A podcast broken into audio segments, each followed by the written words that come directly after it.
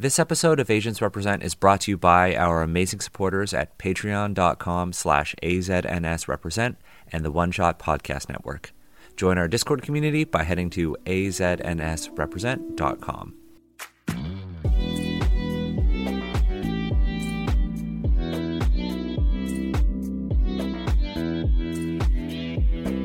So, for this episode of Asians Represent, I brought in two experts. One, the foremost expert on starch in the TTRPG industry. You are technically the, I'm the oldest. you are technically the the most knowledgeable person on starches in the TTRPG industry. Dr. Oh. Emma Yasui. and, tubers hit me up. if you want, cultural consulting on tubers. This could be a thing. We, I mean, we'll talk about this. Um, and I'll say it: some of the best hair, best hair in the game, best hair in the game. Hiromi Cota. Welcome back, by the way. Last time we had you on the show, we just had our like hands. yeah. we just had our hands.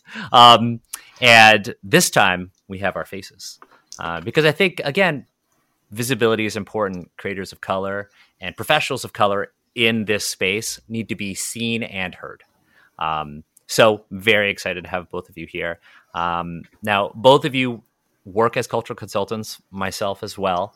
Uh, but we've worked on a variety of projects of different sizes, right? I know, like Hiromi, you you worked on like Neon Dynasty Kamigawa, huge. Yeah.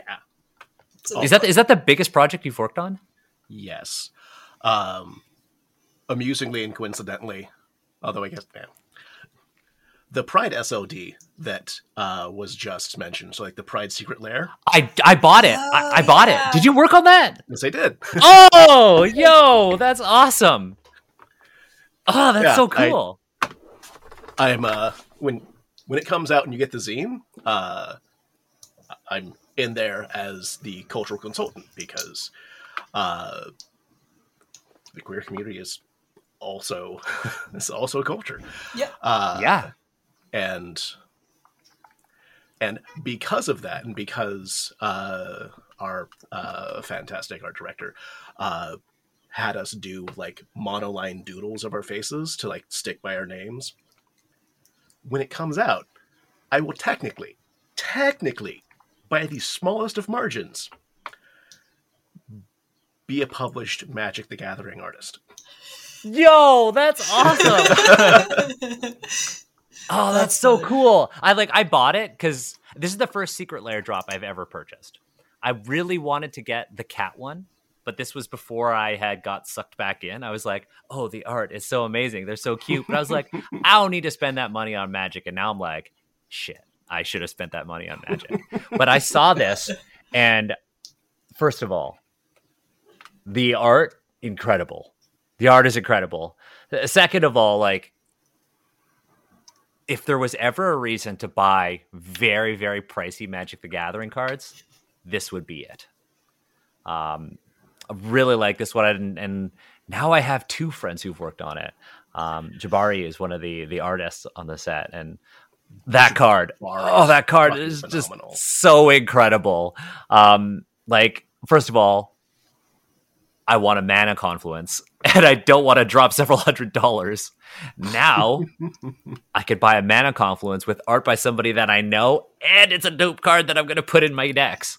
Like, oh, and I pre-ordered the foil. I literally had it watching the countdown because I don't know how fast these things go, and I'm like, I, I blocked out time in my schedule to buy this. That's I literally, Daniel you. literally on my work schedule. My work schedule. I, there's like there's like a five minute block in my my work schedule. That's there's just focus time on my schedule because I was like, I gotta buy this, and like, I'm so happy to hear that you worked on that because uh, when a lot of people think about like cultural consultant, they're like for Asian stuff, for like no, like there is a we are more than just like Asians.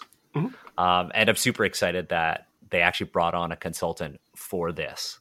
Um, and that actually, I think, ties into one of the questions on our agenda. So I'll make sure that I bring that up. Um, afterwards. But oh, that's so cool. So you've now worked on two Magic the Gathering products. Three. What was the other? What was the other one? Uh, the other one uh, was on Strixhaven after it came out. Uh, Oh, cool. was, um, as you know, there was some concerns with Strixhaven. Concerns, And yeah. I I went in and helped with those concerns after the fact. Uh, So did as that I, I'm not in the I'm not in the set credits for it right? I everything I did was uh, sort of after the fact, going like these are things that we can do on stories that are coming out, and this is what can happen going forward because that stuff we can't undo it. Yeah. Yeah.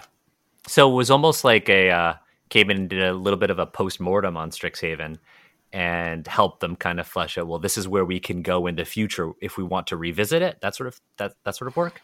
yeah, Oh, that's super cool. Did did then did you get credit on any of the the D and D content for Strixhaven? I don't think so. Uh, I don't think my work was expansive enough to merit that. But like, I also don't know what uh,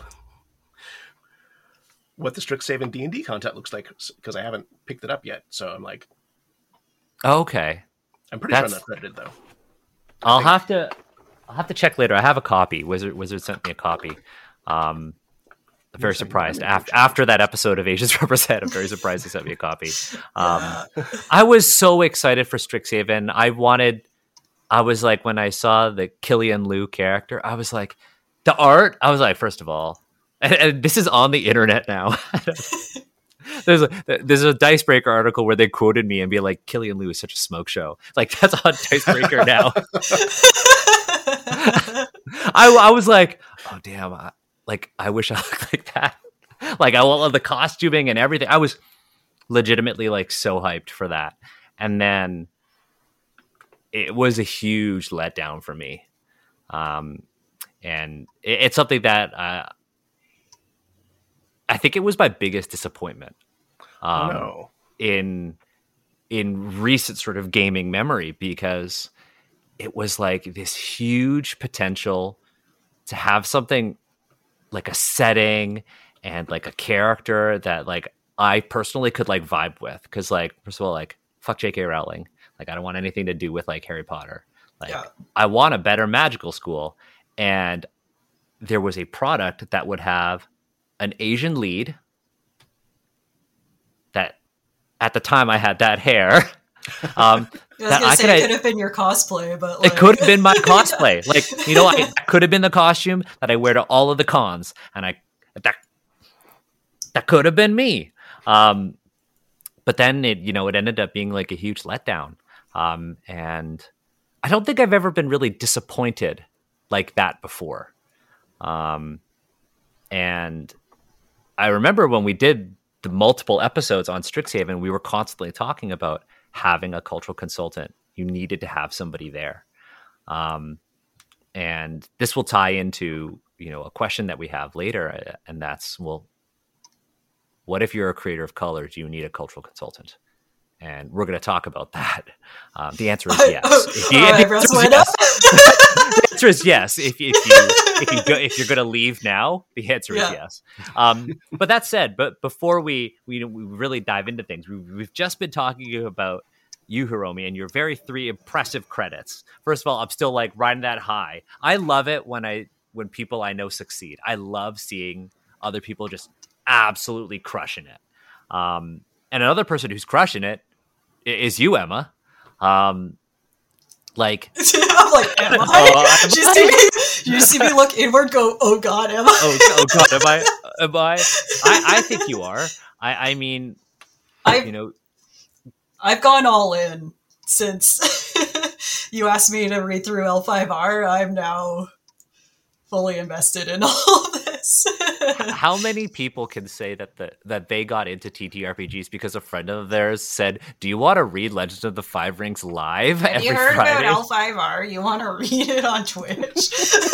yeah, I don't. How many people can say that's how they got into TTRPGs? But since then, I mean, a you're a moderator in the Asians Represent Discord server. B you've you know, worked on quite a few projects. Like this, this was like you started doing this during the pandemic. Yeah. Like it's been about a year. yeah. Yeah, it's been about a year. So, you know, you've worked on, you and I have worked on two projects, uh, one as consultants and another as writers. Mhm. Um, and I've recommended you for a whole bunch of others. And People have started tagging me on Twitter too, which I really appreciate. oh, cool. That's awesome. Yeah. Um, I'm I'm like the kind of person who's like, because of Asians represent, people always come to me and are like, "Oh, do you want to consult on this?" And I'm like, "No, but here's who you should ask." Um, and uh, like both of you are like my go-tos now for like Japan. Um, so uh, we were originally supposed to have a uh, another guest, KP. KP will come back for a, a future episode um, because this conversation is one that should happen more often. Now, that said, before we dive any further down the rabbit hole, Daniel getting excited about Hiromi's projects, Daniel getting excited about Emma's projects, I want to first take a step back and talk about the subject, the topic of this episode, and that's cultural consulting within you know the the scope of tabletop games. So we're talking about Magic the Gathering, TTRPG content. Uh, that's what people you know kind of come to Asians represent for. Now, one of the most common responses that I saw to our criticisms of Legend of the Five Rings and our very, very public criticisms of Oriental Adventures was it's fantasy. It's not real. Right? It's fantasy. There's why are you upset about something that isn't real? Well, fictional worlds, I want to start with this. Fictional worlds aren't created in a vacuum we ha- we take all of our biases and our influences and they work their way into our creations. So it is impossible to completely divorce our fantasy creations from reality. Um, and that's where cultural consultants come in. Uh, and i wanted to start by asking both of you since you've both worked on projects of different sizes uh, and you've been in this game for you know you know you have different experiences i'd love to know like when I say cultural consultant, what do I mean? Um, I'll start with uh, you, Emma. Like to, to you, when somebody says in your Twitter bio, it says cultural consultant, Yeah. what does that mean? What, what does that mean? Well, I partly use it because it is a term kind of recognized within certain communities and industries now. But uh, to me, like when I first started this, I'm like, I don't know what I could contribute here, but sure, send it my way. And then I went, oh my God. so, in a way, it is hiring a person with a perspective or experience that they're going to see something different when they look at what you've produced and what they're handing you, especially if you can't see what any problems could be. That's when you have to pass it off to someone else because you can't see it anymore or couldn't see it in the first place for various reasons. And like I said, this doesn't make anyone a bad person, but like, we're not going to see things the same way. So, yeah, for me, cultural consultant uh, is a really kind of nebulous term. I don't know if Hiromi can narrow that down anymore. I yeah. So like I think one of the key components for being a cultural consultant is that in order to provide the consultant service, they kind of have to be detached from the initial drive of the project because part of the part of the value of cultural consultants is that like we're not attached to, like we don't have like emotional ties to like this mechanic or this character or like like if i come on as a cultural consultant i'm not going in and going ah that's my boy. I can't yeah. i can't criticize that. I that i spent so much time on that character. Like n- no no.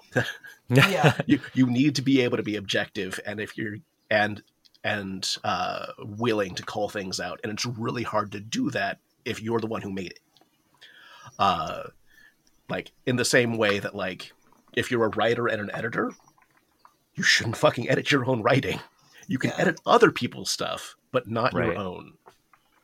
Yeah, Yeah. that's a really good point. And I mean, we're we're already jumping ahead to another discussion topic. but it's like, yeah, absolutely. It's really hard to be objective if you're involved in the like the actual creation of that content. So to kind of add on to this is like, first of all, uh, a cultural consultant is somebody who operates almost outside of that creative production. You are an advisor. You are a consultant. Um, one thing that I always say is that, well, what is the goal of a cultural consultant? Emma, you mentioned that it's kind of an ambiguous term, which is totally true. Some people kind of take cultural consulting, sensitivity reading, and like cultural development, and they kind of all, they kind of say they do the same thing. Others will say they're completely different.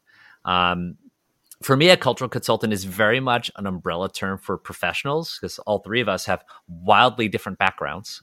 Um, for professionals who are basically hired to verify that a product doesn't contain offensive representations of cultures before that product goes to market. Um, the ultimate goal, at least in my mind, of a cultural consultant is to minimize harm. Uh, and, you for a should company, add to that that it's not just before it goes to market or culture in general, but you need to consider which market it's going to and who the consuming audience is going to be. So you need someone who's kind of aware of not just the content within the product, but who it's going to.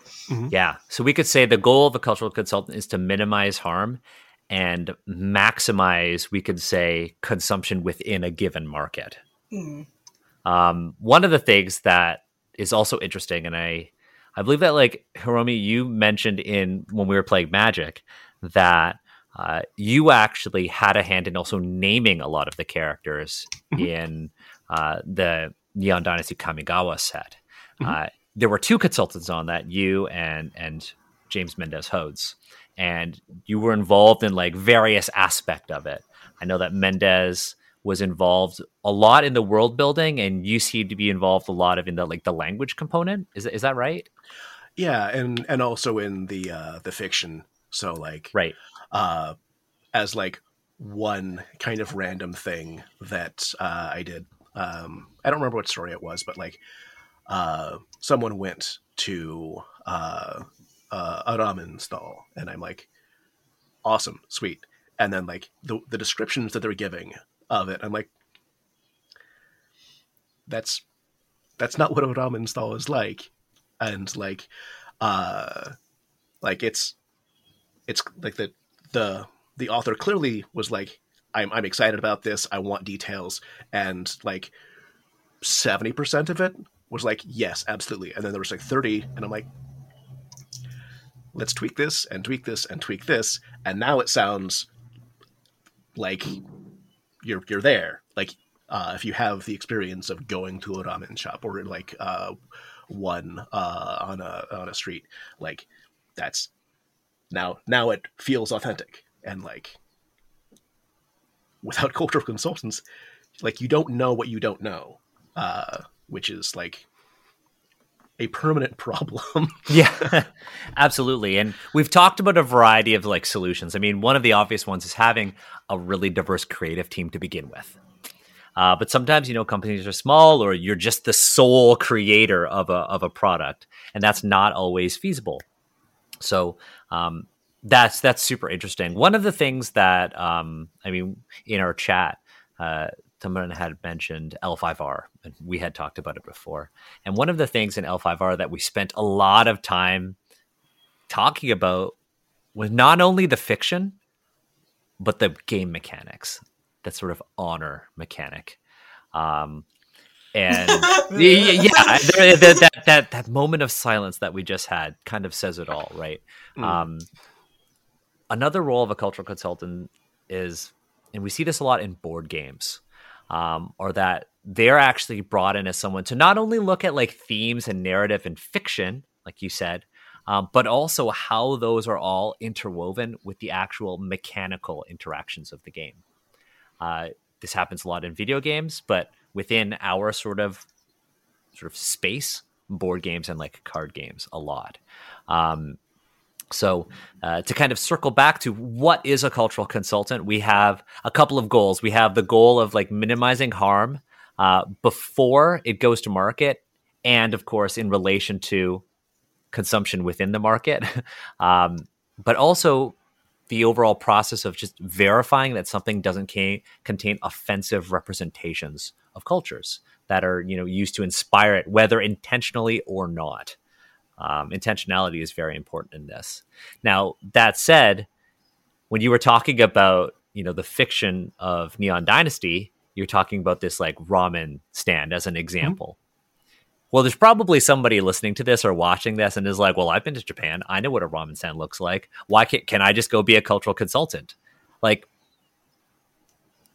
what qualifications does it take to be a cultural consultant? And I know this is a super loaded term, like question. Like, mm-hmm what are the qualifications of a good cultural consultant? Um, Emma, I'd love to start with you. Uh, since you are somebody who has worked outside of TTRPGs and have kind of come in with this, like, I'm not a lifelong gamer.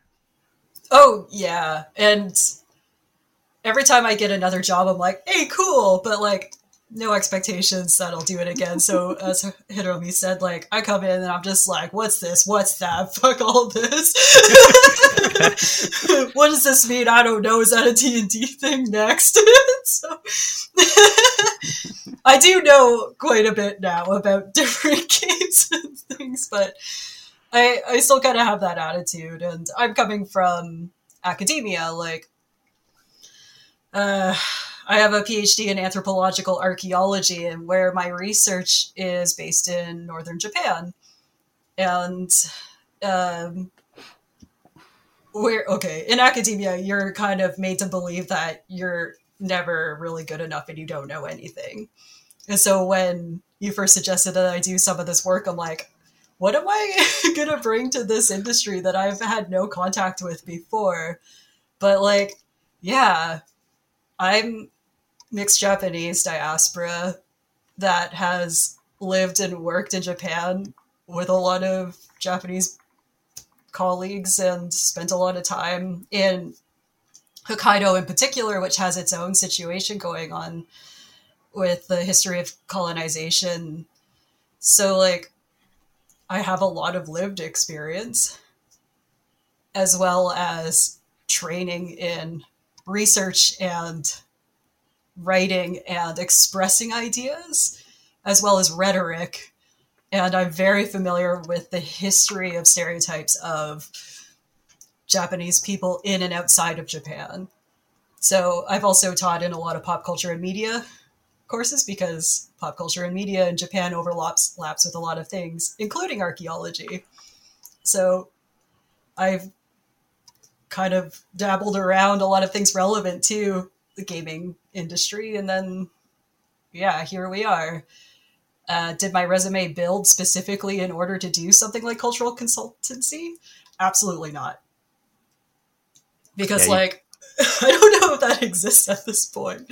It's still a little bit um, open out there, and yeah, yeah, I can absolutely. understand people having a hard time making that first step to finding someone that can look at their stuff. But like, yeah. Yeah. So, it, so in your case, you have uh, deep academic expertise. You have yeah. you have a, a, master's and a PhD. Um, you have lived experience, mm-hmm. and you have like a deep knowledge of you know the subject culture, which which in this case is also contemporary Japan, and how it intersects with gaming and pop culture. Um, so you yeah, have these. I've said somewhere else before, like being an archaeologist and like a Japanese descent person, you become you sort of this isn't mandatory, but you are generally more aware of history and stuff related to you know your family or where you are and where you come from and then with archaeology, you have to be super aware of so many time periods in order to process whatever has been published about what you're researching. Because, you know, written record always needs to be put in context because it says more about the time it's being written than it does about the time being written about. So even though I do one of the earliest cultural periods in Japan, the Jomon period, I have to know the entire span of Japanese history from the Paleolithic all the way to present day in order to process what is said about and written about the period that I work in, which means I'm familiar with a whole lot of stuff. And then my family history intersects with a bunch of North American history and moments. So, you know, there's there's a lot going on. Yeah, Uh, absolutely. So like I feel qualified. I don't know if I did at first, but now I'm like, wait a minute, yeah, okay, I can see. I mean, I totally think you're qualified because I remember the the first gig you worked on because this person asked me to work on it, and I was like, "This isn't for me." And I was like, "I have a friend, and I don't know if she would do this because she's never really expressed interest in doing this kind of work before, and and I don't know if this is what she wants to use her her academic knowledge for, but I'll ask." And Yeah. you ended up immediately being like, oh, "No, no, no, no, change that." Um, and in, some, you, in some ways, it's almost like grading an essay. very much so, yeah. Yeah. And and I think one of the things you brought up that a lot of people don't understand, uh, don't see of a lot in uh, academia is a, a part of being a- an archaeologist is also understanding the cultural context in which knowledge is actually being produced in the first place. oh yeah, what is Um, knowledge if not its surrounding context? Like you can't Yeah. separate these things. There's no hard facts. Like And, and these things come up a lot when we're Yeah. when we're talking about things like L5R or we're talking about things like Kara-Tur. Uh, I mean, you bring up the chrysanthemum and the sword all the time. got Um, the book. Yeah. because it's always it because it was deeply influential in how Yeah. people in the west understand japan and a lot of people who work in games now they are influenced by the knowledge that is produced from that western understanding of japan And you And- don't need to read those books to get that because it there's a bad habit of these things permeating society to a point where you don't even know where these influences and ideas come from.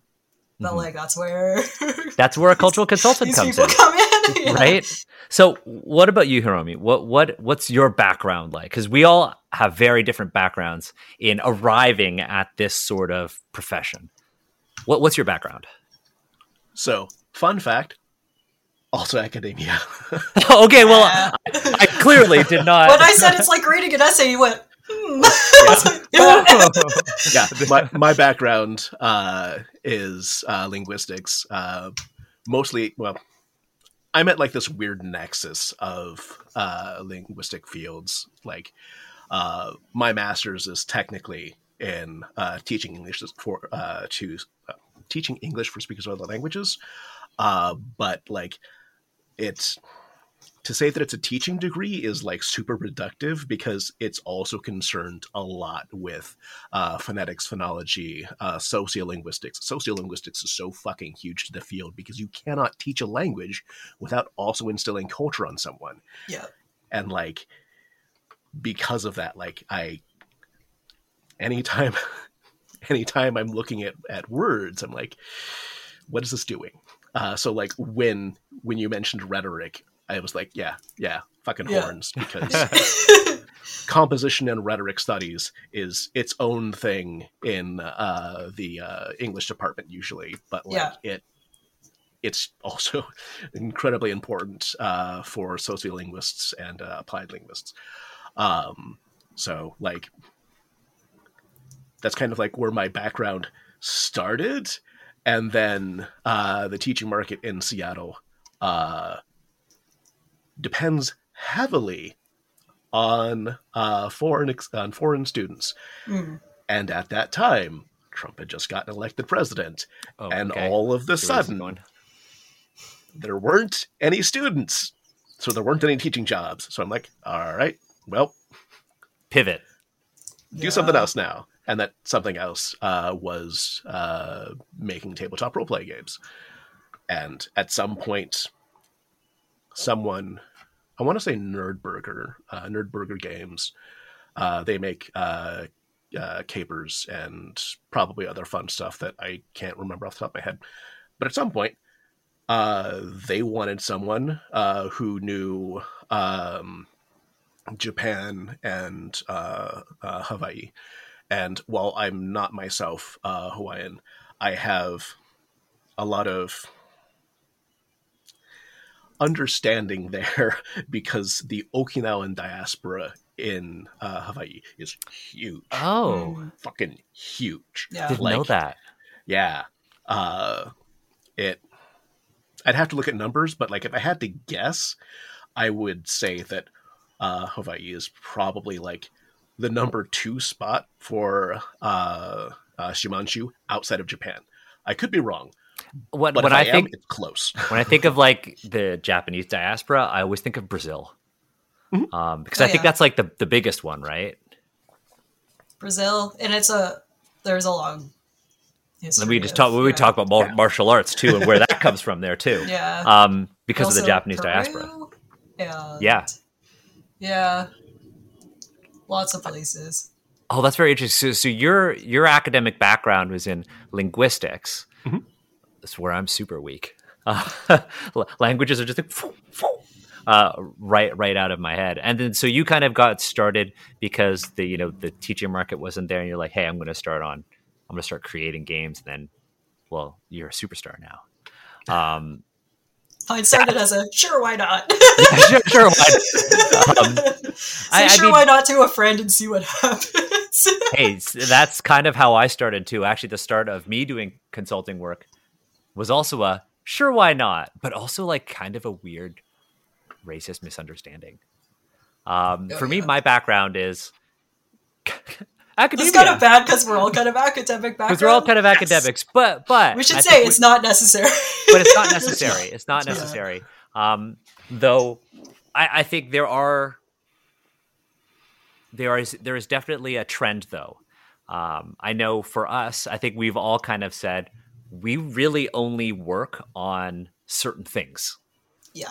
right? Um, I will not do things for like you know Japan. I w- won't do things that are like Korean. I will really only do things that are like China and like the Chinese diaspora. Um, and I do like consulting for things that are like the biological sciences, but that is outside of the the cultural consultancy.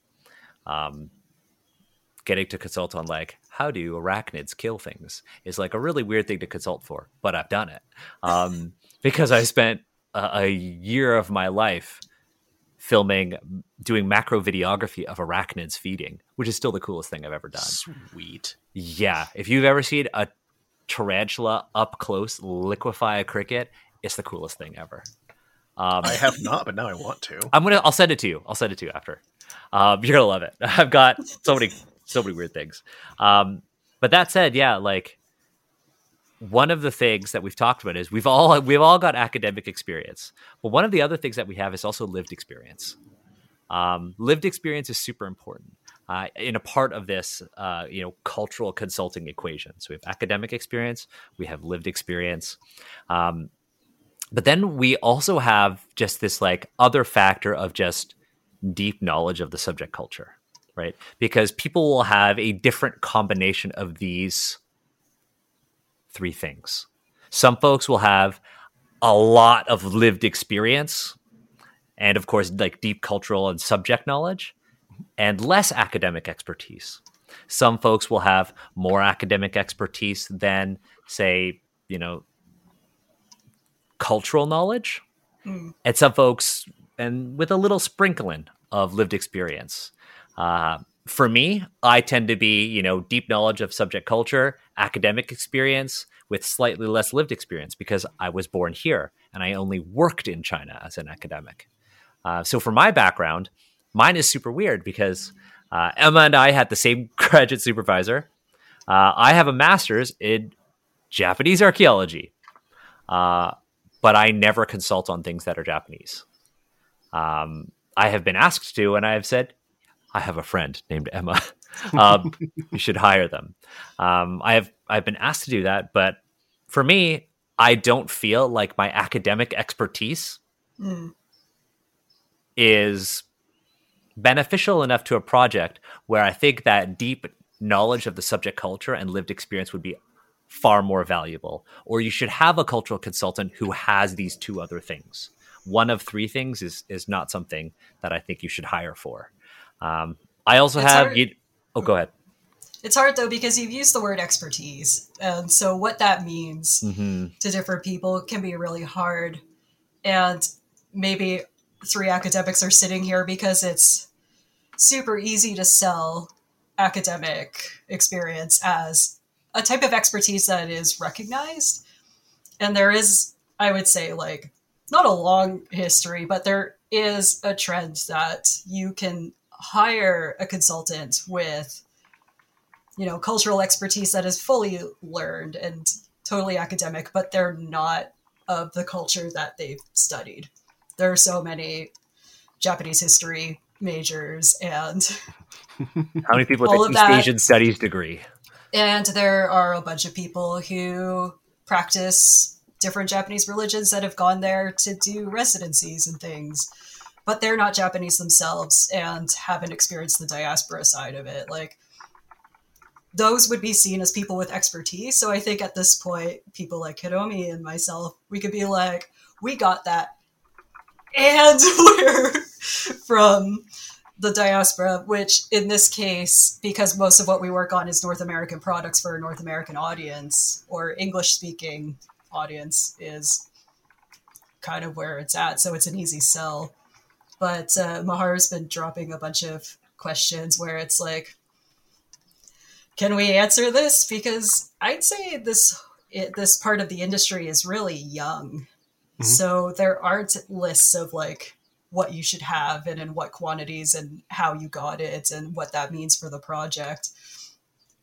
So Yeah. I, I do think that having like a broad um, amount of understanding, which is generally what like um, lived experience gets us, uh, is sort of essential to uh, being a cultural consultant because I think it's less useful to know that like just going back to the to the fucking ramen shop just be just because uh, Yeah. it's it's a clear example like if I know everything about uh, a ramen shop. Like I uh, grew up in one, was born in one, worked in one for like a million years. Like that gives me huge amounts of expertise on this one thing. And then like if I'm asked to be a cultural consultant and they're talking about like uh, uh, yakitori stand, I'm like, well, I don't know. I don't know that Uh, kind of stand. but if like you have uh, a decent amount of knowledge about a broad range of things you're able to pick things out of text and go i don't know if that's right. And then that's where the academic background is very useful because we we're taught how to research things. Uh, and sometimes uh, the gut feelings pan out and we're like yeah no that that is wrong. I didn't know why it was wrong but it, it stuck out of my head and i'm like did research okay yeah fix that and sometimes like the gut in, impulse is just no i just had a, a different experience than whoever wrote this and that's fine. Yeah. uh, but being able to notice when something seems off is super valuable for a cultural consultant. And like it can't really be taught. Yeah, I think the uh, Killian Liu is the perfect example of that because, from what I understand, Killian was created by an Asian person, uh, and that story was created by an Asian person. But one thing that a cultural consultant would have brought up was the medium to which that story is being communicated: flavor text, art, and card titles. Right? There is the fiction, but most of the people are engaging with that character through the cards itself. Mhm. Um, and while that is a very relatable story of intergenerational trauma and abuse, a cultural consultant will point out that maybe that's not the story to tell to your North American market. Um, since this play this is playing on like a stereotype, something that Asian people have to deal with all the time. There is one thing that you brought up, and it made me immediately think of something I learned recently that despite being somebody with I have an academic degree in Japanese archaeology, I would never be able to point out or identify if somebody asked me to consult on a Japanese sort of piece of Japanese media. So I binged watched this fantastic anime called My Dress Up Darling. Um, and there is a scene where one of the main characters she is eating something and she's just like experiencing this euphoria from where you know because the food is so good and in the scene in the background there are these really sort of like cartoony like the, the art style was very dramatically different horses in the background and i was like what the fuck are these horses? And i was trying to figure out what they were. Were they some sort of pop cultural reference? What did this mean? And i learned that it was a linguistic thing that i would i would have never known this. So i learned that Yeah. first of all umai is like Yeah. uh, tasty. And then but i also learned in contemporary japan people like to shorten things. Ma which is horse. And then that's why those horses are there but that's why there are layers to this right? There is proficiency in the language. There is an understanding of you know contemporary linguistic and cultural trends in shortening words and why certain decisions were made in the artistic creation. And this is the reason why academic credentials alone are Yeah. not the sole qualifier for a Yeah. cultural consultant they are You, got, important you gotta know Japanese love a play on words. yeah and I, I i don't right so Terrible dad jokes all around. Yeah, I, I, I have been called uh, samui more than more than once, uh, but ma- many times. It's great. Uh, uh, samui is uh, uh, Japanese for cold, and is also the word for like uh, dad jokes, like like the feeling of a dad joke. Yeah. Uh, I, I was trying to contain laughter earlier as you were explaining like uh, how Japanese likes shortening things and how sometimes that causes uh, confusion. I think Emma already knows where I'm going. yeah. i love loving this So, it's a uh, store slash uh, restaurant called uh, uh, First Kitchen, okay and uh, Japanese has to like transliterate transliterate uh, into Japanese. So instead of First Kitchen, it's Fast Kitchen, and then that's too long, so they chop out the middle. Fa king, okay fa king. yeah. they have a re- they have rebranded as Okay. Okay Love it. that's great I I don't know to what extent that rebranding has kept people from calling it that. uh, like they they tried not cultural rela- well, tiny bit culturally related in Seattle. There there is the uh, South Lake Union area, and there was a trolley, and so they called it the South Lake Union Trolley. S O U T.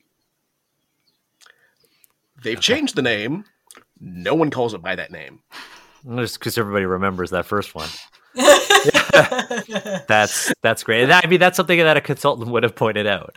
Um, now I, I think you, you bring up a really great point there. And, and you've also done something that a lot of consultants do. And bashir who is another cultural consultant i will put bashir's information in the show notes as well uh, because bashir is wonderful. Um, bashir had mentioned in the chat that another thing that a cult- cultural consultant needs to be good at not just proficient but uh, like i would say highly proficient in is being able to communicate and teach. Because a part of being a cultural consultant is helping a creator or, you know, like a product manager, depending on the scale of what you're working at, helping them understand these blind spots, helping them understand these potential causes of harm, and being able to identify and triage them. And I think this segues us perfectly into like we've kind of established, you know, what a cultural consultant is, what the goals are with cultural consultancy, right? It's minimizing harm within the context of the target market uh, and identifying, you know, offensive representations of cultures. Uh, an- another thing that we talked about was like, well, what are your qualifications? Well, a we said hey your qualifications are kind of this like amorphous thing. You're like this blob made up of various quantities of these three sort of key ingredients right? Um you know academic uh expertise you know lived experience and sort of you know deep deep subject matter understanding of the culture. Uh so the next thing is, well, what kind of work does a cultural consultant actually do? We talked about Hiromi your work with uh, you know naming you know legendary characters in Neon Dynasty Kamigawa, doing a post mortem of Strixhaven and helping identify these are the things that these are the steps that we need to take moving forward if we ever revisit this. This is where this went wrong, that sort of stuff. Emma, you kind of uh, you explained it's kind of like grading essays, going through and being like, okay, remove this. This is bullshit. Change this name entirely. Yeah. Why did I you make this decision? Like, in improv, it's the whole yes and thing. In cultural consulting, I found it's a lot of no, and here's why. yeah. Oh, that's a good one. Like, a lot uh, of explanation. And here's why is essential. Yeah. Because like like you like you were saying, like it it's a, a lot about uh, communication. Like it it's not in telling someone no, yeah. uh, like telling creators no, that's wrong, is almost not important because they need something there. Yeah, there yeah. needs to and be if, an explanation. If you don't explain why it's wrong, then they're free to make another choice to fill that gap. Yeah. And is it going to be a good one? Well, you didn't tell you didn't tell them why it's wrong or what would be a good substitute. So they are going to just put whatever there, and there's a high chance that it's probably also going to be uh, ill-informed. So, yeah. like, why is honestly more important than no. Yeah. Yeah. I mean, like the thing with being a cultural consultant is that like your work is both proactive and also reactive. Yeah. Well, especially if you're coming in late on a project. And if I don't know how much change will happen, especially if something's pretty much ready to print, like I like to do degrees of like severity, like this absolutely has to change, or this is how I feel about this based on my experience or my understanding.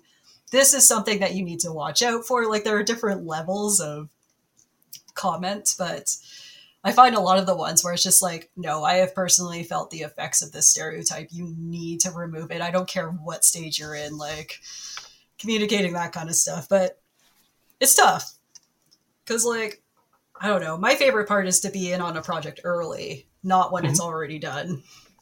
Yeah, absolutely.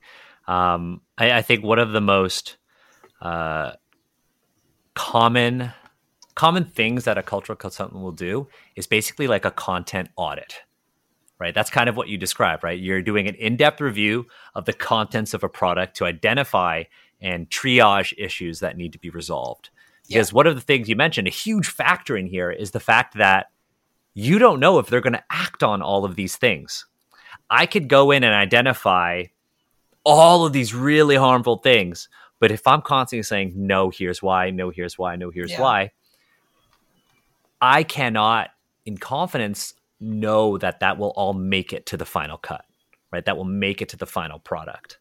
Um, for me, when I do this kind of work, I like to sort of divide uh, my comments into like, this is a critical change that needs to be made. Here's why. This is something yeah. I recommend. This is like, here's a recommendation. And then here's one that you should be very cautious about mm-hmm. right? This has the potential to spiral into something harmful. Yeah. And this is kind of this leads into what you were saying about it's better to have somebody at the like start of a project rather than at the end. And uh, I actually had that experience recently with a project where I was brought on in multiple roles as like I went like narrative writer, game designer, narrative writer, like back and forth in multiple revisions and things were constantly changing. And for me, I had to sit down with the project manager and basically say, okay, I understand where you're coming from with this suggestion. Uh, we're talking about like factions in this game. And they were like, well, if you know this faction is like the Asian faction, I'm trying not to spoil any details. if, if this faction, it's not the Asian faction. I'm just saying that it's it's a very specific Asian culture. Um, but if like this faction is the Asian faction, uh, will that exclude other gamers?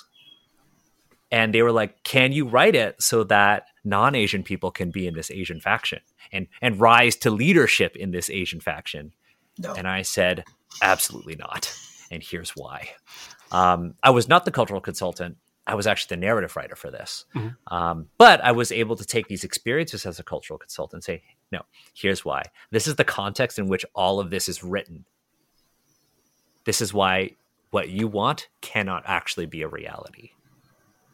Um, but that said, as a narrative writer, I am fully understanding that I am also acting with my emotions. This is something that I created, and I don't want you to change it. And Hiromi, you mentioned earlier, like you can't bring emotion into this. You can't be the consultant of your own work. Mhm. And in this conversation, I actually said, okay, we're having a conversation here about, you know, the dynamics of these different world factions. This is what I'm saying. I think you should also bring in a consultant because this project did not have a consultant on it. And there were many creators of color working on it. And I said, we cannot have a single consultant for this project. We must have multiple consultants. Mhm. And that's where I kind of wanted to go. And a cult- cultural consultant doesn't always work alone. Depending on, of course, the scope of the project and the budget, you may have multiple consultants, like Neon Dynasty Kamigawa had two consultants, two people with very, very different backgrounds and expertise working on that. Um, so for this one, I was like, here are my blind spots. One, I am deeply attached to what I wrote. um, two, the location that I wrote about is not one that I have a true lived experience in. I have been there. I know a lot about the history of this culture, and I have deep cultural knowledge and academic knowledge. But my blind spot is that I have not been there. I have not lived there. I do not know what it's like to be a local there. So here's a consultant that I know will have that expertise. Um, so again, this goes into these various factors can still, you know, academic expertise, like historical knowledge, like deep cultural knowledge, but I was lacking that lived experience in this setting, which was New York City. I've never lived in Manhattan, Hmm. nor do I want to live in Manhattan. um, um, so I was like, I am lacking this thing. We need a cultural consultant with that degree of expertise. So to circle back to the whole question of is academic expertise kind of like the critical qualification? No, it really depends on the nature of the project and what you're looking for in a consultant. Um, and I had asked KP to come on because I knew that KP is not an academic like Emma and I, and this is before I knew that Hiromi was an academic. um, so I made it. I made Yeah.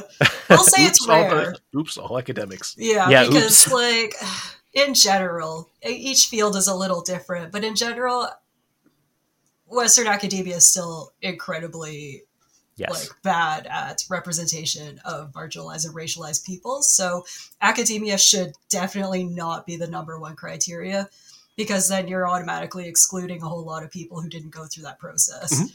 And like I Mhm. might put PhD on my Twitter and all that, but I don't think that's what gives me credibility. I do that because I fucking earned it. You earned that shit. a lot of fem academics kind of hide that, and I'm like, I'm not going to do that. I just spent so much time and effort. But yeah, Yeah. no, academics should not be number one. Yeah, absolutely. And I think we've we've really demonstrated why. Now, things happen all the time. Uh, I, I can.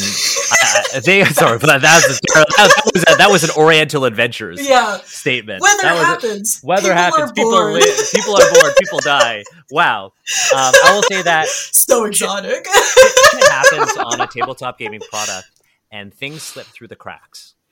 Mhm. right? Often because consultants are brought in, you know, on a reactionary basis, but also sometimes cultural consultants are brought in and they aren't involved in certain aspects of the production. Uh, for me, there was one glaring card on the Kamigawa set that I thought, as a member of the Asian diaspora, I felt it was deeply offensive and it's Dockside Chef. Um, and that one was like, oh, that one really slipped through the cracks. But I can't blame you and Mendez because you both were involved in different aspects of the project. Um, so it was actually the card that I was hoping I would never get in my booster packs, but I got one. Um, and on that card, I mean, it's a decent card, but it plays off of one awful stereotype that a lot of folks of the Asian diaspora. Are you looking it up right now, Hiromi? Is that a fucking eyeball? Yes. Yeah. You see, exactly. Yeah. Right? You got it right away. I got it right. Me? Yeah. We, when we all saw that card, we were like, "What the fuck?" Um, yeah. yeah, Dockside Chef is a card that plays into the stereotype that Asian food is gross and disgusting And weird. uh, and weird. And the fact that it's like from a narrative, like an art perspective, like the flavor text as well, and the mechanics of it, right? The fact that it's like a, it's a black card, um, and like the themes of like black mana in in Magic, but also like it, it the kinds of tokens that the card generates, and the fact that the art is literally like, oh, you come down to the docks, you're going to eat some weird shit from the Asians, yeah. um, From and the it's like- Asians. from right? But the thing is, like, things slip through the cracks, and Hiromi, you weren't involved in that at all because you, I mean, you told us what you were doing. That was not you, and I'm seeing your reaction now, and this is the first time you've even seen that card, maybe. Um, Yeah. Also, and this is besides the fucking point, but why is there both pork and octopus in there? Fucking because it's one. weird. Pick one. well, because I think because they the flavor. see this is where you could have gotten a chef as a consultant too, uh, unless that's another qualification you have. Um, it, it is not. ah, dang it! I thought you. But yeah, right. That's that's another like you didn't even see that card. You didn't see the art. You didn't see the flavor text, the mechanics, because often a lot of these projects are he- heavily heavily siloed. Right.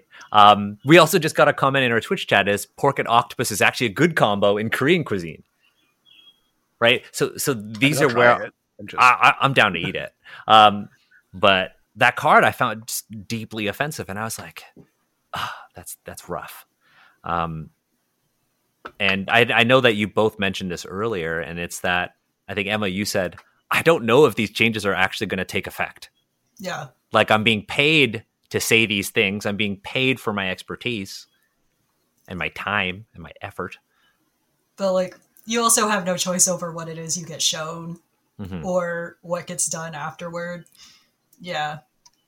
Yeah, and so I like think usually I ask if they do publish my name as a consultant that there be a little disclaimer that I'm not in charge of the final product and its contents. Those final decisions were made by someone else and not myself. yeah, absolutely. What what are your thoughts on that, Hiromi? uh, If you're not still my- my reeling from this are card, getting that card off my fucking screen. Yeah. Sorry, like I'm I'm still like stuck on the uh the wriggling is how you know it's fresh. I'm like, oh, okay. I mean, that's not like universally appealing for folks. no. Uh, like not not even like in Japan, like not, not even among cultures who eat octopus is that universal. But okay, sure. yeah. yeah, I think of Korean cuisine. I just th- I just think of that's what I think of. But this is not a Korean set. But like ramen broth is usually uh salty. Like it doesn't have to be like but like it, it almost always is. And the reason why uh, octopus, when like you want it to squirm as like a cut food, it's because salt is uh, uh, triggering the um, uh, sodium gated channels, and like they'll like start twitching. So like as soon as you put the octopus in there, it's just gonna go all over the fucking place. And I'm just sort of like, why would you do that at a stand? You So are you know- gonna make a uh, huge mess. Like so, so you know that it's fresh. that. Yeah. That is such a crap flex. it's it's a bad card, and I think even if you think about like the mechanics, it's like tap two, sacrifice an artifact or creature, and draw a card. So it's also playing into this theme of like, oh, it's gross, and you're killing things to to get Yeah. things. So we Um, just added a long list of, and here's why to the no. like, there's so much going on. Yeah, a- absolutely. And hey, maybe somebody actually said something about this, and it made it to through. get us the hell away from that. Uh, Yeah. Yeah. and Hiromi was not the did not see that card in the production of this. Um, to, to get us away from that and more to a uh, more pleasant magic spot. uh, the new set, the, new secret Pride, lair. uh, the Pride Secret Lair uh, dropped uh, yesterday.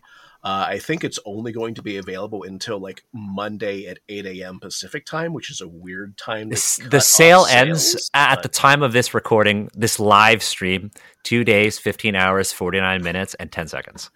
I love that you had the tab there. because look, I, I just uh, watching it. Your card won't get charged until August, by the way, if you buy it on the August 5th release date. okay, Dan. Uh, I'm going to show this now because they, my friends worked on it. Yeah. But I'd love to hear about your experience.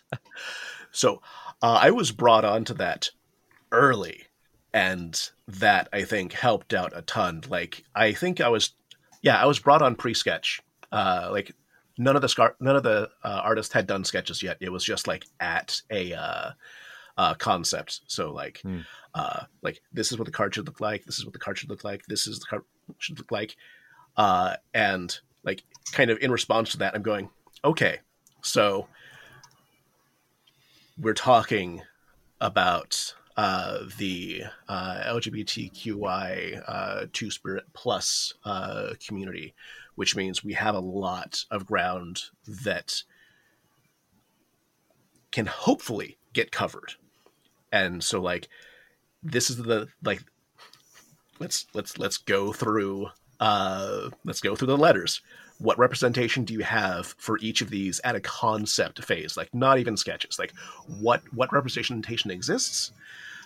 What could happen to the concepts as like a tweak to get us to more representation uh, and what would be bad representation um, or what would be representation that will cause problems.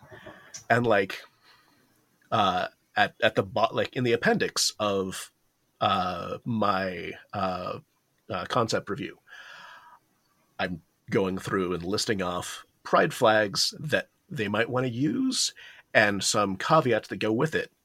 Like, um, I remember a fan was like complaining that uh, there were no uh, lesbian pride flags in the thing, and there's a reason for that. And the reason is there is as far as I know, only one non problematic lesbian pride flag.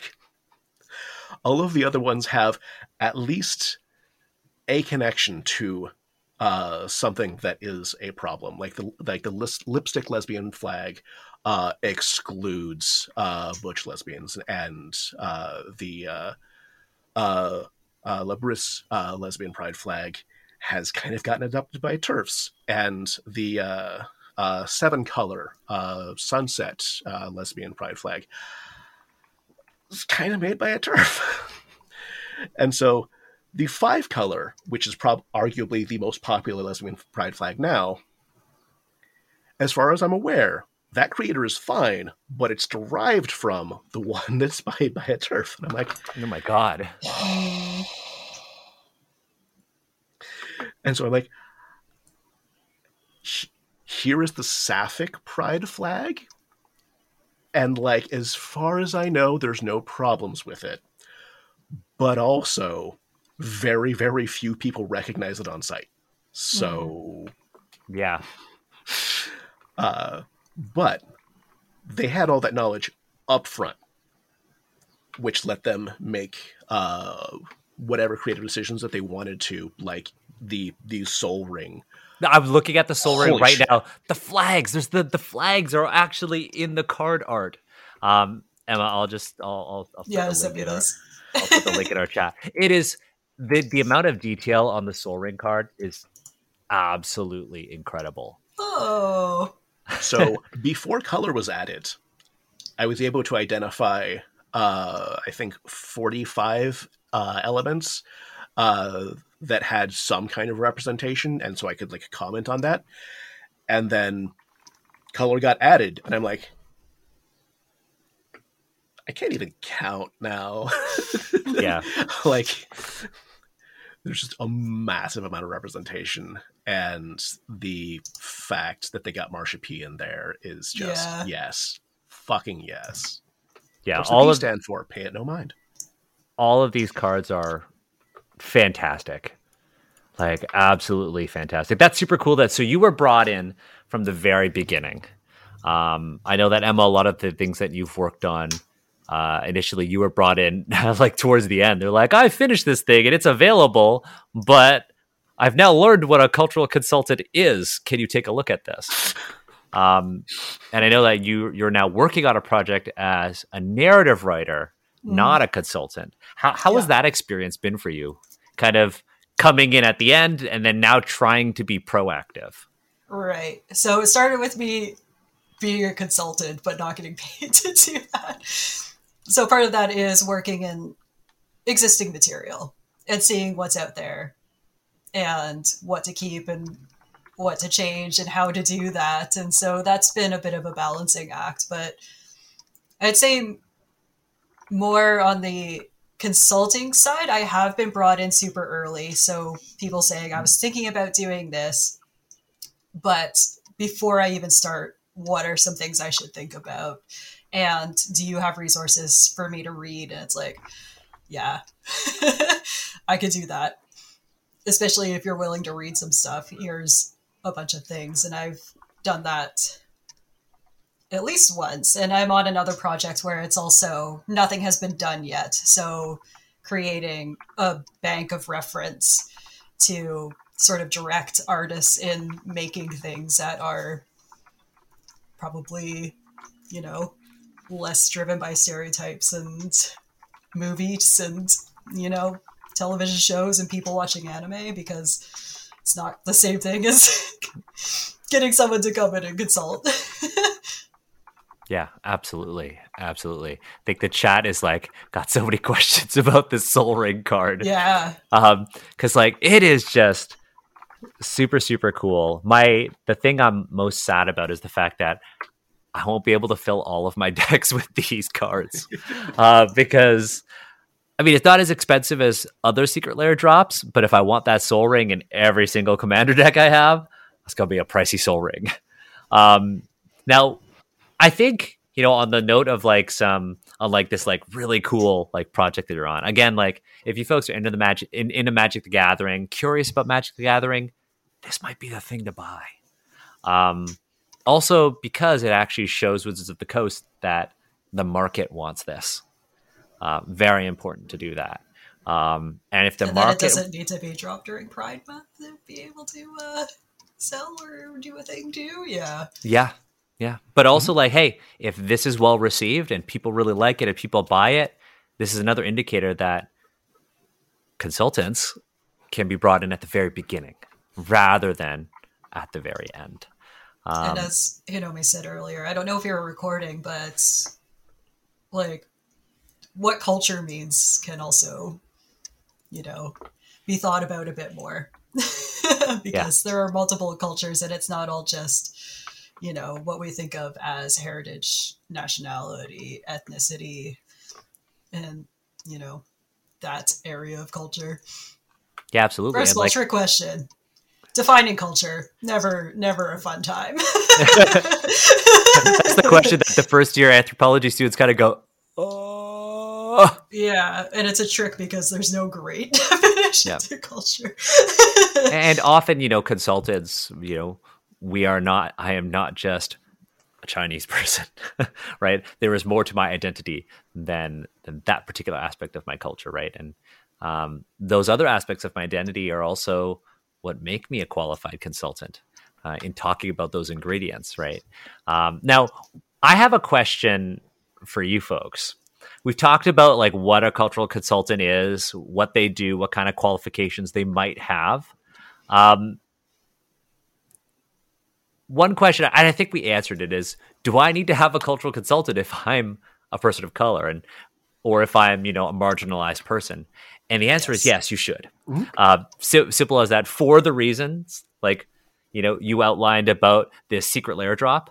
For the reasons we talked about, you know, my own experience and being deeply, deeply attached to what I've written we all have our own blind spots, uh, and it's always good to have somebody watching out for us as well. And also, not to, I don't know. Words are hard. Not to get up in your face, but you keep saying blind spots, and that's something oh, that Oh, that's you should true, too. probably You're right. remove from your language. Absolutely, absolutely, and it's good to have people call you out on that, right? Yeah. and to have productive conversations as to why these things shouldn't be in your lexicon. Um, now, I have a couple of questions from Actually, I'd like to jump back to that one.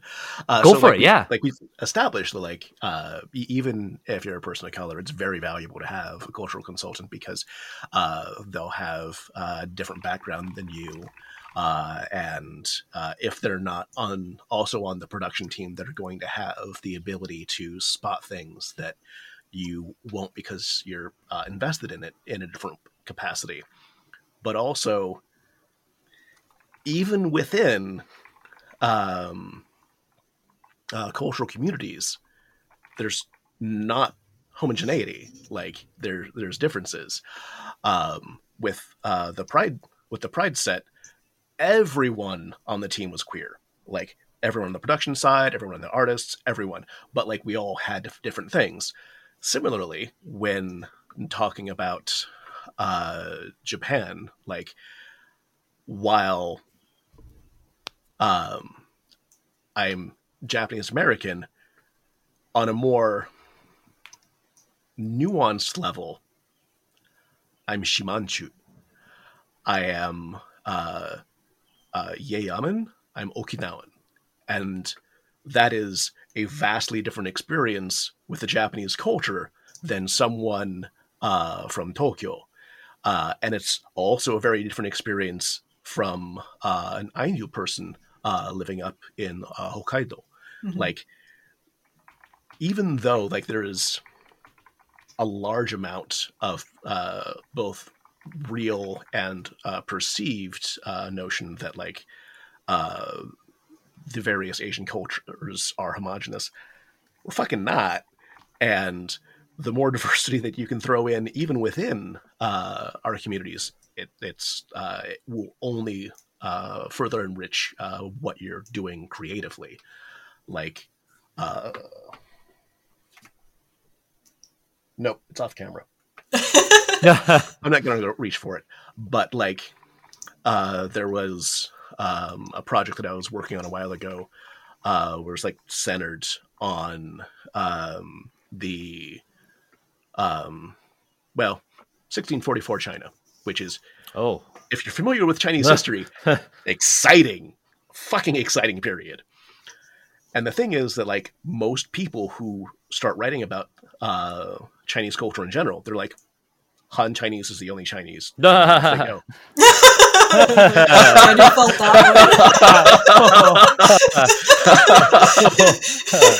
They go, I just felt that one. Did that just get too real? Uh, yeah, I got real. Sorry. so, for people who don't know, there are a lot of ethnicities in China. Yeah. There are a lot of them. I got we could probably I'll- sit down and just like name them for several minutes straight. But like, I gotta bring up something that somebody had asked me. Go, go for it. Uh-oh. Related, this brought this this immediately came to came to mind. Let me find it. Somebody had sent me a DM on Twitter. Um, first of all, we talked about this on our episode on emotional labor. Don't just solicit people for for advice. Um, uh, where was it? Let me find it. Oh my god, where was it? It was the perfect example. No. Um, okay, I remember what it was, but um, someone had basically sent me a DM on Twitter saying, "Hey, started watching your Kara-Tur series. I have some questions. I'm running a game set in Kara-Tur, and I was wondering what language do they speak?" And then they proceeded to tell me what Cantonese and Mandarin was. And then they said, but could they also speak Korean? And I went, what is happening? In my head, I was like, what, what is happening? Um, because it's, And this is where that whole it's just fantasy It- thing doesn't work. doesn't apply. Let's circle back to the top. What I said was that fictional worlds are not created in a vacuum. Um, so when you were like, yeah, there are different cultures, like various different cultures in China, 100%. But also when you say, do you speak Chinese? Which language are we talking about here? Um, because before I was, you know, when I was doing my language requirement for the unfinished PhD that I had, um, I learned how to speak Mandarin.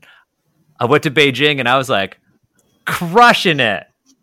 Immediately went to Shanghai and was like, I don't know what I'm doing here.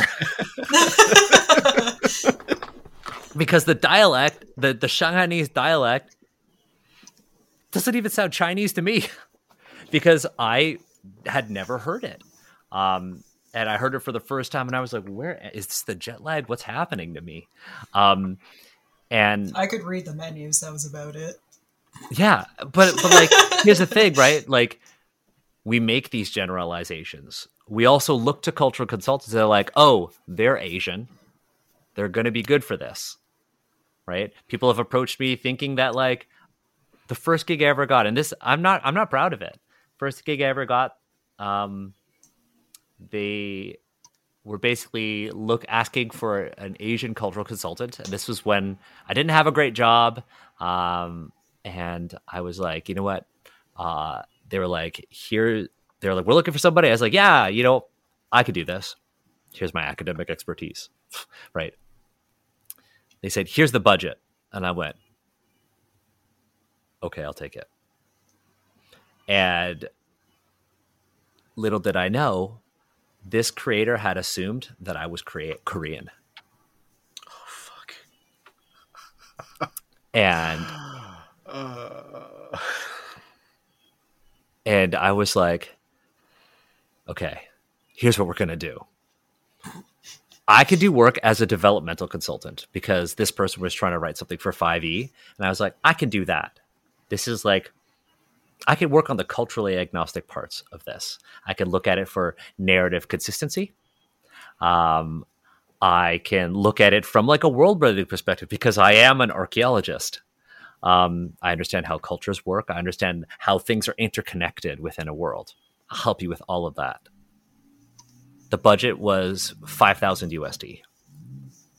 And I said, let's amend my contract. I'll take 2,000 USD. And that 3,000 USD, this is a Korean person whose expertise is actually in Korean folklore. They live in Seoul. You probably know them.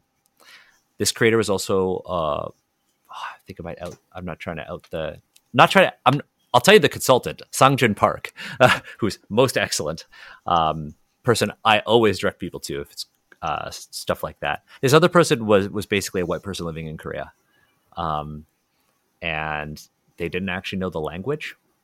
Uh, they were living there for a long time, and I was like, I can't help you with the Korean stuff. And for me, I made it a financial decision, which I probably shouldn't have. Uh, but I basically said that three thousand dollars, get a Korean consultant. I could do the D and D stuff, um, and I could do the world building stuff. But that's how I got started consulting. It was like, ever since then, I've been extremely picky. Um, and I've also asked very specifically, do you think I'm Korean? That is one of the questions I will always ask people if they approach me about consulting work. I will always ask, is this a Korean thing? Because I'm not Korean. Um, now, that said, um, when it comes, sorry, I'm just thinking about this. Like, it was both like a, a, a blessing and like a, I'm not going to say a curse, but a, a an awkward experience. Um, one of the things I am very cognitive of when people ask me about consultants is that dynamic of lived experience, academic expertise, and like deep cultural subject, like sort of matter understanding.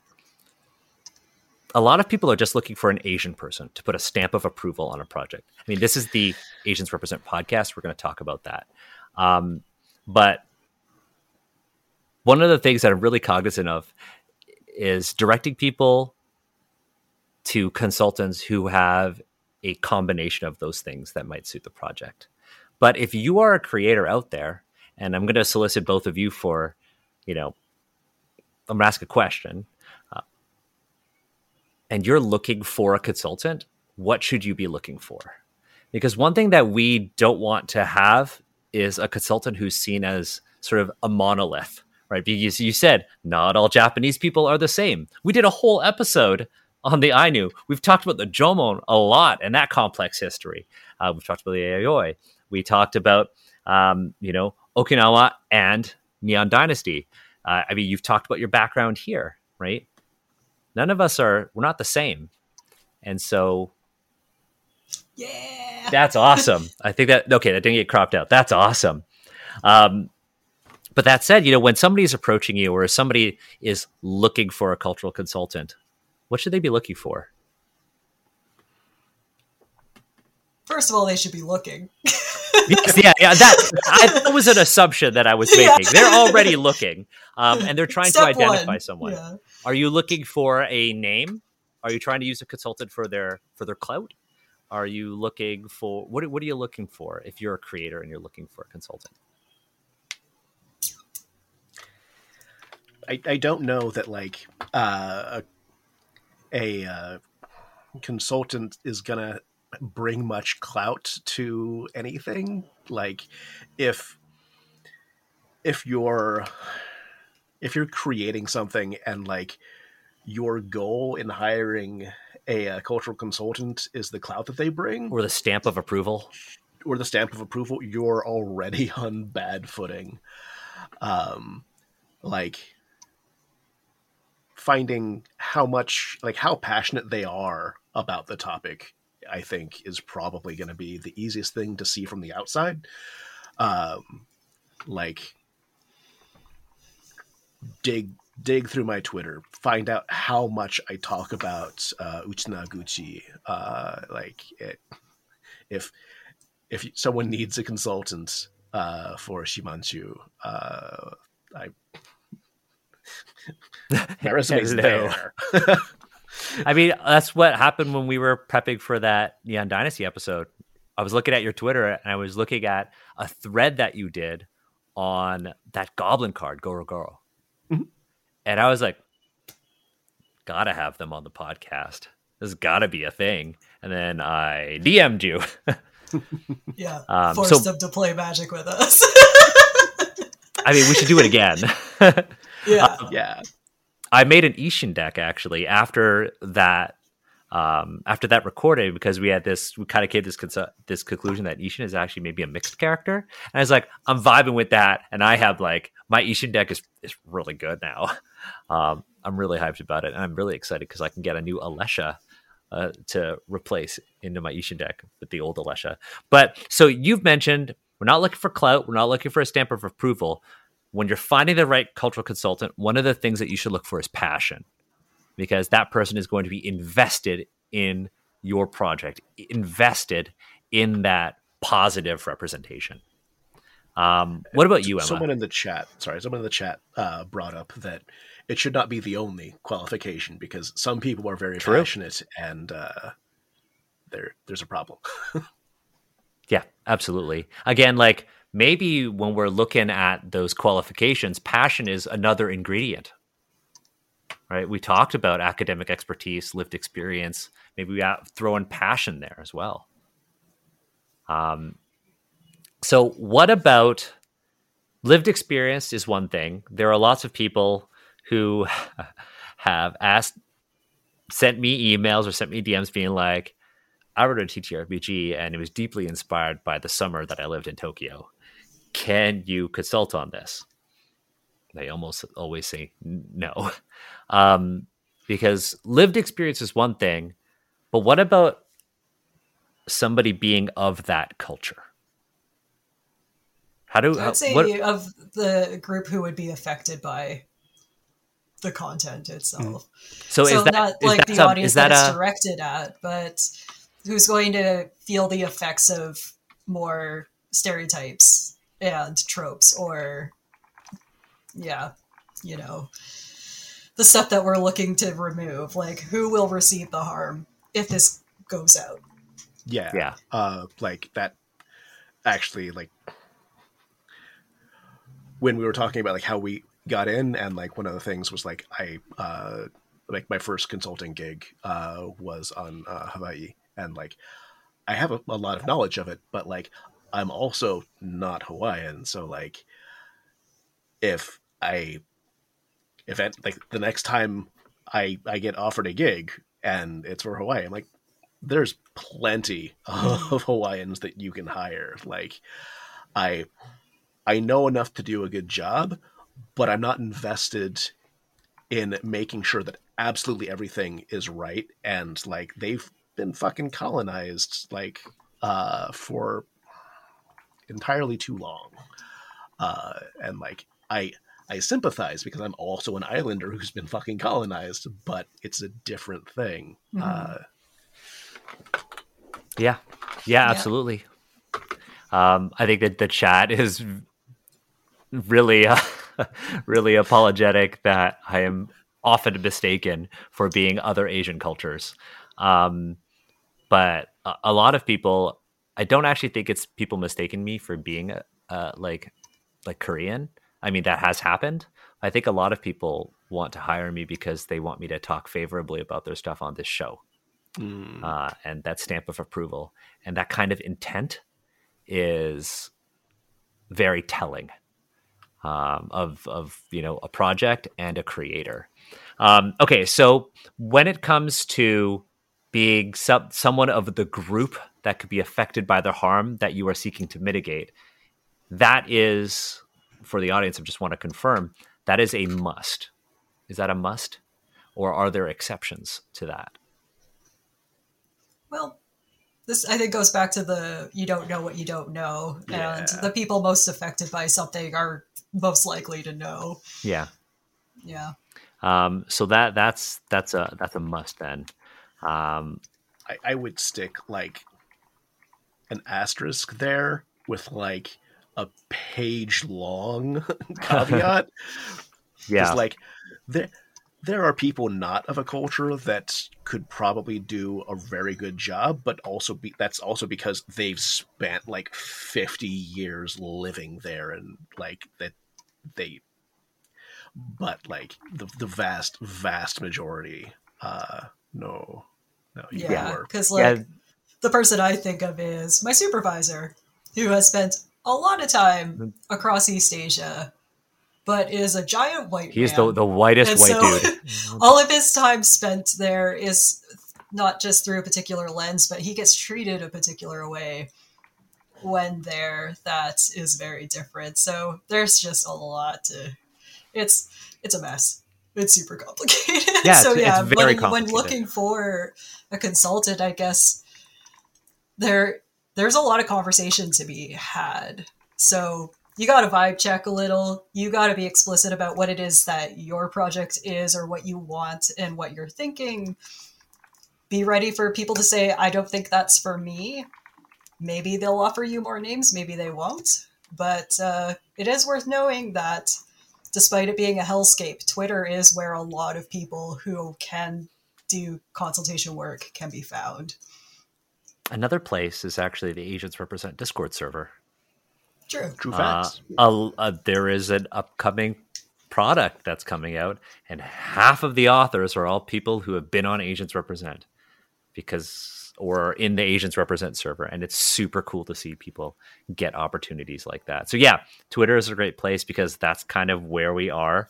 Um, if you're in Asians Represent, like if you're in the server and you're not Asian, or you're Asian and you're looking for a cultural consultant, hey, look at that lessons um, there is a channel that's just opportunities. You can post there, or you can look there if you're looking for an opportunity. Um, use this as like a, a frame of reference. This uh, this episode.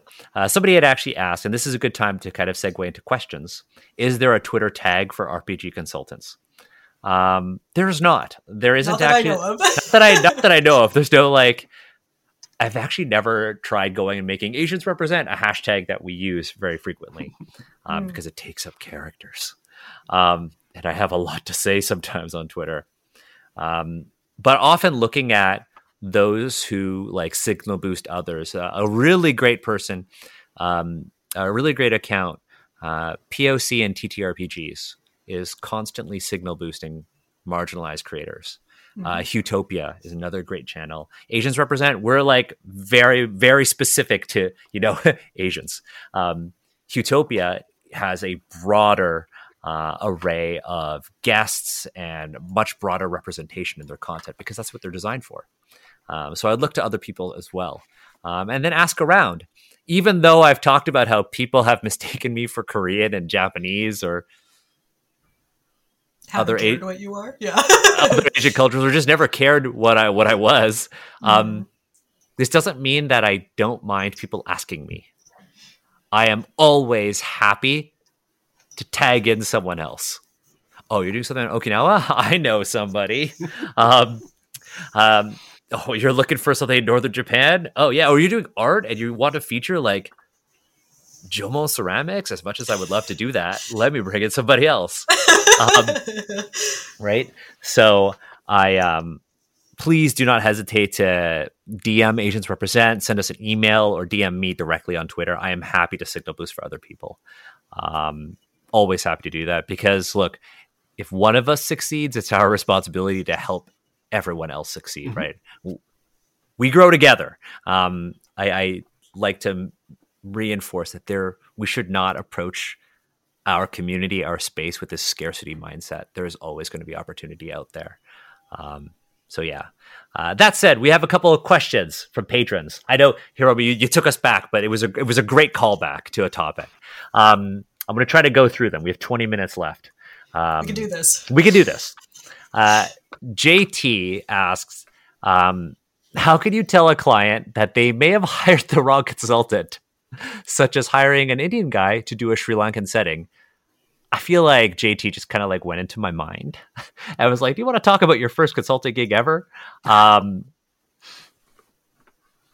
great question, Emma. You had mentioned this at the very start. When somebody approaches you to hire you, or if you are trying to hire a consultant, always do that vibe check. Be really clear about your intent, the scope of your project, and the type of expertise you are seeking. I uh, always ask, what is it that I'm looking at? What do you expect me to do, and what are you looking to get out of this? Like, Yep. like, or what are your expectations? Like, what's the turnaround time? What am I, what am I doing?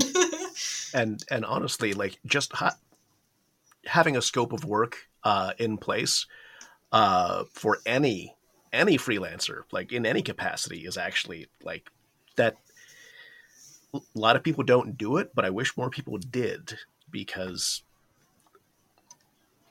th- there was a thing that uh, got brought up before we started before we went live about scope creep and Oh, that's a question. That's coming up. That's coming up.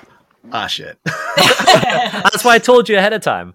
Um, but yeah, I- I- if you want to do this kind of work as well, be really clear about what kind of work you could take on, right? What are your areas of expertise, comfort, lived experience, and all of that. Um, okay, so that's the first one. So if you do find yourself in a situation where you're already too deep, like I was, be really upfront with the creator. Be like, hey, Mhm. not my area of expertise. I can help here, but please allocate the rest of the budget to this person uh, or a person with, you know, this suite of expertise and experience. Uh, And JT, tagging on that sorry go no, go for it. Go for it. tagging on that, it's important to do that as soon as possible. Like I know that a lot of us uh, who work in uh, the creative industry, like we're anxious beings, and we we don't want to be like, uh, but do it as early as you can. Like it it sucks, but it will suck less than if you waited a week. Like if it's not if it's not right, let them know as soon as you can and from that maybe you can work towards finding a solution together but if it's like a week before a deadline and you're like hmm that is it's a bad fucking time to do it yeah. Yeah. And then again, again, don't be afraid to leave projects. I, I have done it myself. I have left projects and been like, hey, I'm not going to charge you for the rest. Just don't put my name on this thing. I don't want my name on it. Or if you're going to credit me, don't credit me as a consultant.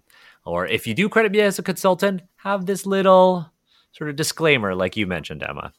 Uh, JT also asked, um, I think this is one we already kind of answered, but it's how, how do you handle a situation where you're not brought on for your expertise, but to be an enabler to a team of individuals, not of a cultural setting they're writing about? So I think it's the, the question is more of are you brought in to react to things or are you brought in to proactively help the creative process? And we've already, I mean, this new Secret Lair drop um, is the perfect example of that, right? So Pride Across the Multiverse had a cultural consultant who was brought in not to react to the final product, but to guide the creative process. Um, so your question, JT, is actually what should be done. Um, or I see I heard that question differently. That's how I heard the enabling. question. I heard it as more of stamp of approval style, mm. like enabling oh. some people to do what they wanted to do anyways. Uh, so but that's to be able to say like, "Ooh, we had someone look at it." So I guess either that, either reading of that, we have it. yeah, either the, for Emma's interpretation, the answer is the same as your first question, and it's do that vibe check, be really clear about wanting to know the intent of the person looking to hire you, and the nature of the work. And get a disclaimer put on there if they intend to attach your name to it. Yes. If you accept the job. No, thank you. If it's going to be full of nonsense. Yeah. One thing that I am also really cognizant of is I keep talking about, yeah, you could turn down work, you could say no, but I also have the privilege of having a good day job. Um, I have regular income. I could not, I could just disappear from TTRPGs and be totally fine. Um, but not everyone has that privilege. Um, also, a lot of people are just deeply committed to this industry. Um, so I totally get it if you accept projects that you, you need to put food on your table. I get it. Um, so that's why things like that disclaimer are important. I'm going to briefly point out that James made a good point about sometimes you just say you shouldn't include that at all. And I have certainly done that for people who want to include the Ainu. I say, it's not my place to comment on that, but also it's not your place to include that. So just don't. Leave that out for now. Yeah, yeah, yeah. There, are, there are times when it's just like, I know that you want to include this because you know you believe this to be a good thing, but you may actually do more harm trying to do this as like yeah. as like a, a, throwaway or something like that. Yeah, so it's like highly advised against it. Like I can't stop people from doing stuff, but no one hears why. yep, exactly. So what? Why don't we talk about that that tough question? So Kat, who is also a moderator on the Discord server, asked, "How do you deal with scope creep for a project you've already spent time working on?" Um, Hiromi, did you want to did you want to dive into that? Yeah. So uh, touched on it earlier, and the the real answer to this is get a scope of work before the contract. And if you don't, then everything is triage. Uh, so, like a, a, scope of work uh, for freelancers, uh, for folks who aren't aware, is saying like, this is what you're expected to do. This is how we would like you to do it, and this is when. Uh, these are the things that we will provide you uh, for you to uh, respond to, and things never go exactly according to the scope of work. Like they they don't they just don't. Yeah. But oftentimes, if there's a scope of work in place, they're going to be somewhere along that. Um, someone in the chat is asking what is scope creep and uh, so when we're talking about scope in terms of like uh, creative projects we're talking or, or, any kind of project talking about like what are the responsibilities of this job what is this person doing and what um, what kinds of things need to happen that this person's involved for. Like that is the, that person's scope of work. And scope creep is when that is either not defined ahead of time or when it gets that its definition gets changed where someone starts ending up taking up more and more work uh, either more uh, sort of like parts of a project or going deeper into what they're supposed to be doing. Um, it is like feature creep, uh, except with with people. yes. Uh, yeah. So I think the uh, so what would you say your answer to be in dealing with it? So it kind of summarize, you would say get a really clear like scope of work before you even sign that contract. Yeah, the the kind of answer to what if you don't have one or what if we've blown past the scope of work the the answer is bully your boss. Like you you have to set a boundary. If you do not set a boundary that scope creep will continue forever. And i i've done this. And uh i did it actually i did this like four or five years ago. And i'm still gainfully employed in the uh, tabletop uh, gaming section. So like if you if you need to bully a boss, if you need to bully your employer, do it. Uh, it might suck. You might never get work from them from them again, but it's a thing that you need to do because otherwise you're going to be doing like three times as much work for the same amount of pay, uh, which also hurts your bottom line. Um, and like you, you can be like, I'm willing to do this, but that's going to require a separate contract. Like you're talking about rewrites for all of these things, but that's not what we discussed initially. We budgeted for this. This is what I'm doing. I have done this. If you want this, this is going to be a separate contract and it's going to be X amount of dollars. And actually, actually, for that client, they did they did sign me on for that other contract. Excellent. I, I thought that I thought they had ghosted me for like a solid I don't know six or nine months, but they did hire me back to do that other uh, chunk. Um, so like, it's it's important. Like it's it's important for your bottom line, for your sanity, for everything. Like bully your boss. That Yeah. that is my answer. You got to take care of yourself. Your your needs are very important. Uh, Emma, did you have anything on this? No, I was thinking though of the there have been a few times where I've been asked to consult and when I've said like, well, what's the project and what do you want me to do? They're okay describing the project, but then they're like, I'm not sure what I want you to do. what? Because they'd never hired a consultant before. and They're like, I don't know what to expect or what I want you to do. I'm like, okay, like then I'll draft up something like, this is what I can do. This is the time you should expect, and um, Yeah. for those ones, it was hourly rate. And I was like, what is your budget for? like, if I think it'll take this many hours, like, what can you afford to pay? Like, like how many hours do you want out of me? Like, Yeah. so there has been a little bit of constructive, like, helping with some of that scope and Yeah. So, uh, some Contract, folks some folks also are like, I only have this many dollars. What can I do with it? Yeah, Um, well, you could I've be like, well. I could just look at this particular thing. I can look at this particular chapter. I can just look at the art. Um, Mhm. There are ways of preventing this uh, for for any sort of budget, except for free. Um, so uh, another even question. for close friends, buy them Ev- some food or something. yeah. Even uh, so, Kat has two other questions. We'll go through these ones quickly. Um, this one is, um, think we answered this one already. Kat had asked, uh, "How often is a cultural consultant the only person on a project looking at it from that perspective versus working as part of a consulting team?" I think that really just depends on like scale. Um, yeah. scale is a massive factor in this. Kat had another question, um, and I think this is a really good one because I know the answer is going to vary. Uh, but for project creators, at what stage should a cultural consultant be brought on? For cultural consultants, is there any point in a project that is too late to work effe- effectively? I'd love to hear both of your uh, thoughts on this. I can start with mine if you want some more time. I, I I'd think say I'm, maybe I have the least experience.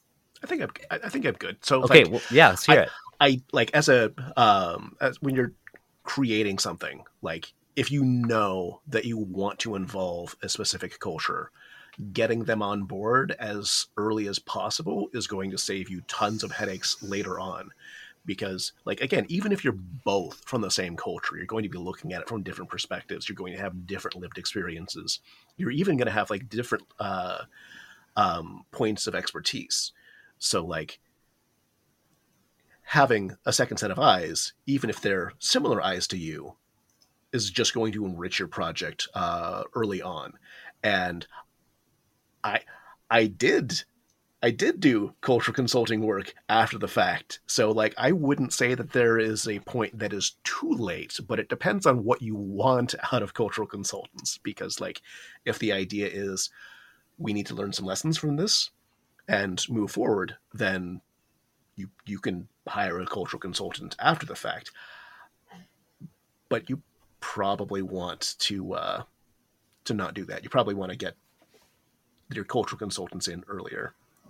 Earlier the better. Earlier the can Also help you research Yeah. because yeah. even if not academic, probably know of some even like good online articles that summarize experiences, videos even.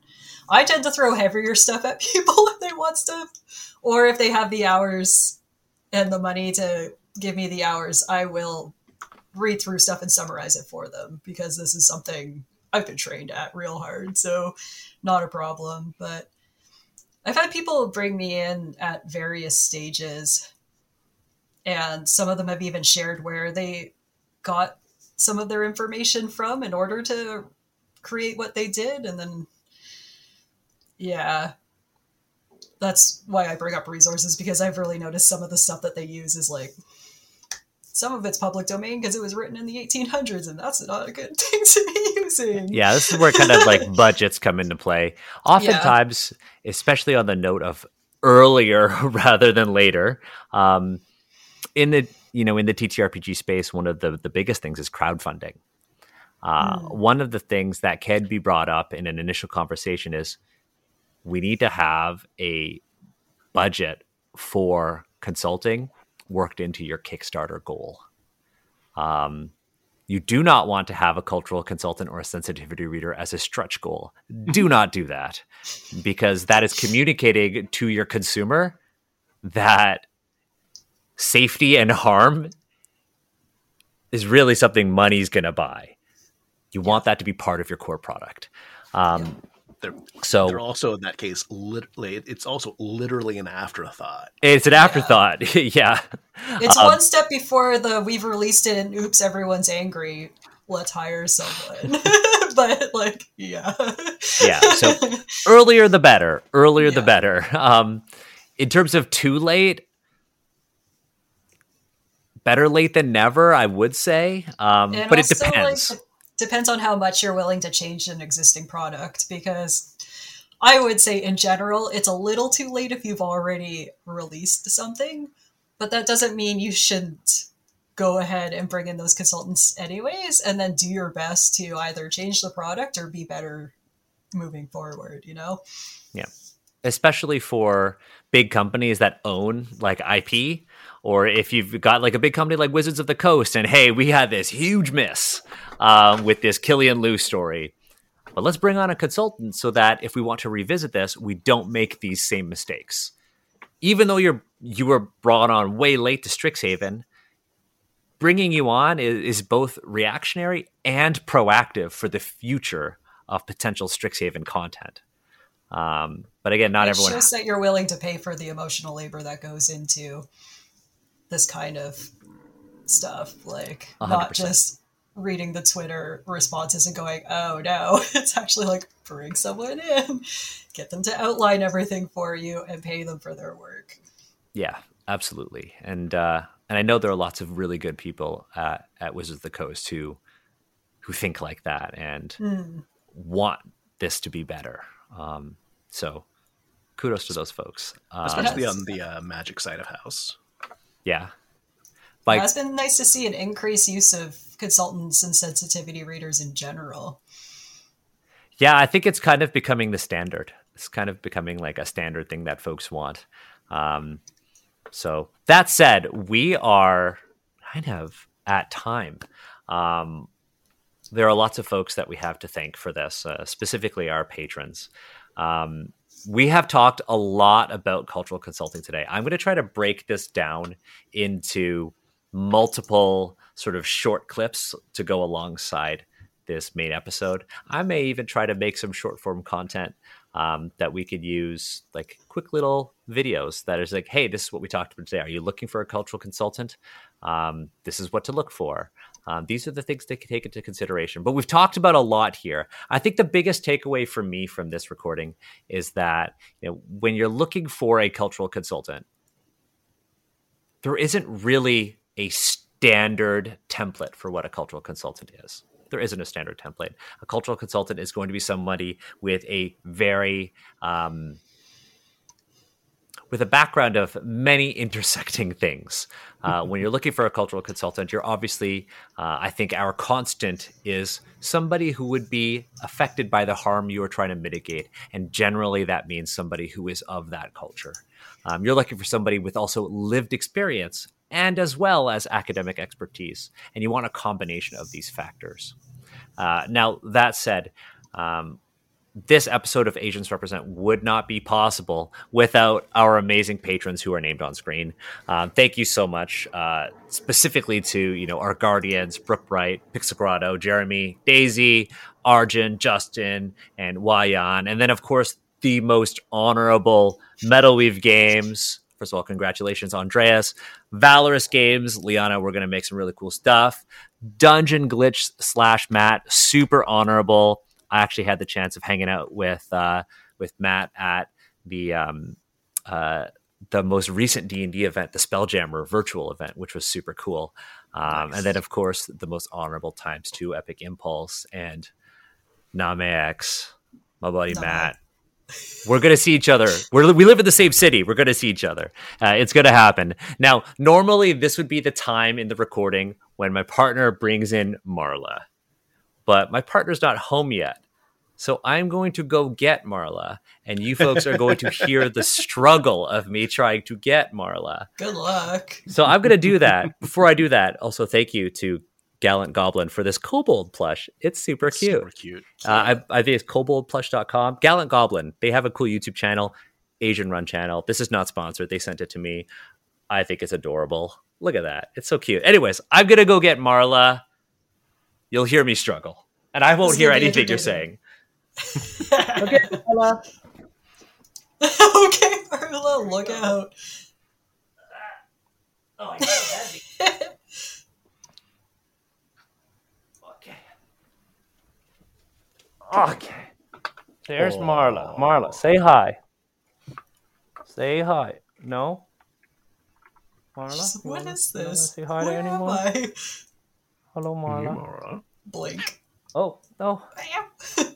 it's in a huff into the. There's Marla's belly. Yeah. Marla's so big. Okay, Marla, say bye to everyone. No. No, no Marla. Okay. Uh, Marla's gonna have her revenge soon. Yep. um, but yeah, that said, uh, before we wrap up, do you folks want to hear like a, a really funny Marla story? It's a revenge story. Ooh, um, it's a cat story and a it's a cat story. revenge story. So uh, we usually do a longer preamble at the beginning, but we did not because uh, Steve's not here. Um, so when I first got Marla, Marla was really, really big. Like she had like these really short legs because her belly was so big. Um, and she couldn't clean herself. So I decided to give Marla a bath and I'll post this in our Discord. But when I gave Marla a bath, she looked like a wet rat because like just like all of her fur was just like and but we didn't do her head so she's just like Ugh. and that and this is when i first got her that night i'm a really deep sleeper and my partner at the time is not a deep sleeper and i was sleeping and marla got up on the bed and we are like oh my god is marla gonna like sleep on you and was like sitting on my chest. I probably went, and Marla sat on my chest, and it was like this potentially beautiful moment at like three in the morning. And then Marla started peeing on me. and Daniel, being a deep sleeper, didn't notice until he felt warm. And his partner was like, Oh my God. and yeah, that happened to me. Um, we all love Marla. Marla maybe doesn't love me. um, but that said, Romy, Emma, thank you so much for joining me for this conversation. Um, yeah. I'm gonna link your websites uh, or or your your social media in the show notes. I'm gonna put that on the YouTube video. Um, very excited. Patrons will have access to show notes on this. I'm gonna you know tighten up all the notes so people um, so they're easier to comprehend than my sort of like ah, thoughts. Um, but everyone will have access to that. Again, thank you so much. Thank you, everyone who's uh, watching us live, watching us on YouTube, or, or listening to us on our podcast feed. We appreciate you. We have yeah. one more episode for this season until we take a one month break. Um, and maybe we'll come back with Dungeons and Asians. We'll see. Super hyped. Um, that said, take care, everyone, and uh, we'll see you in two weeks. Bye, everybody. Bye.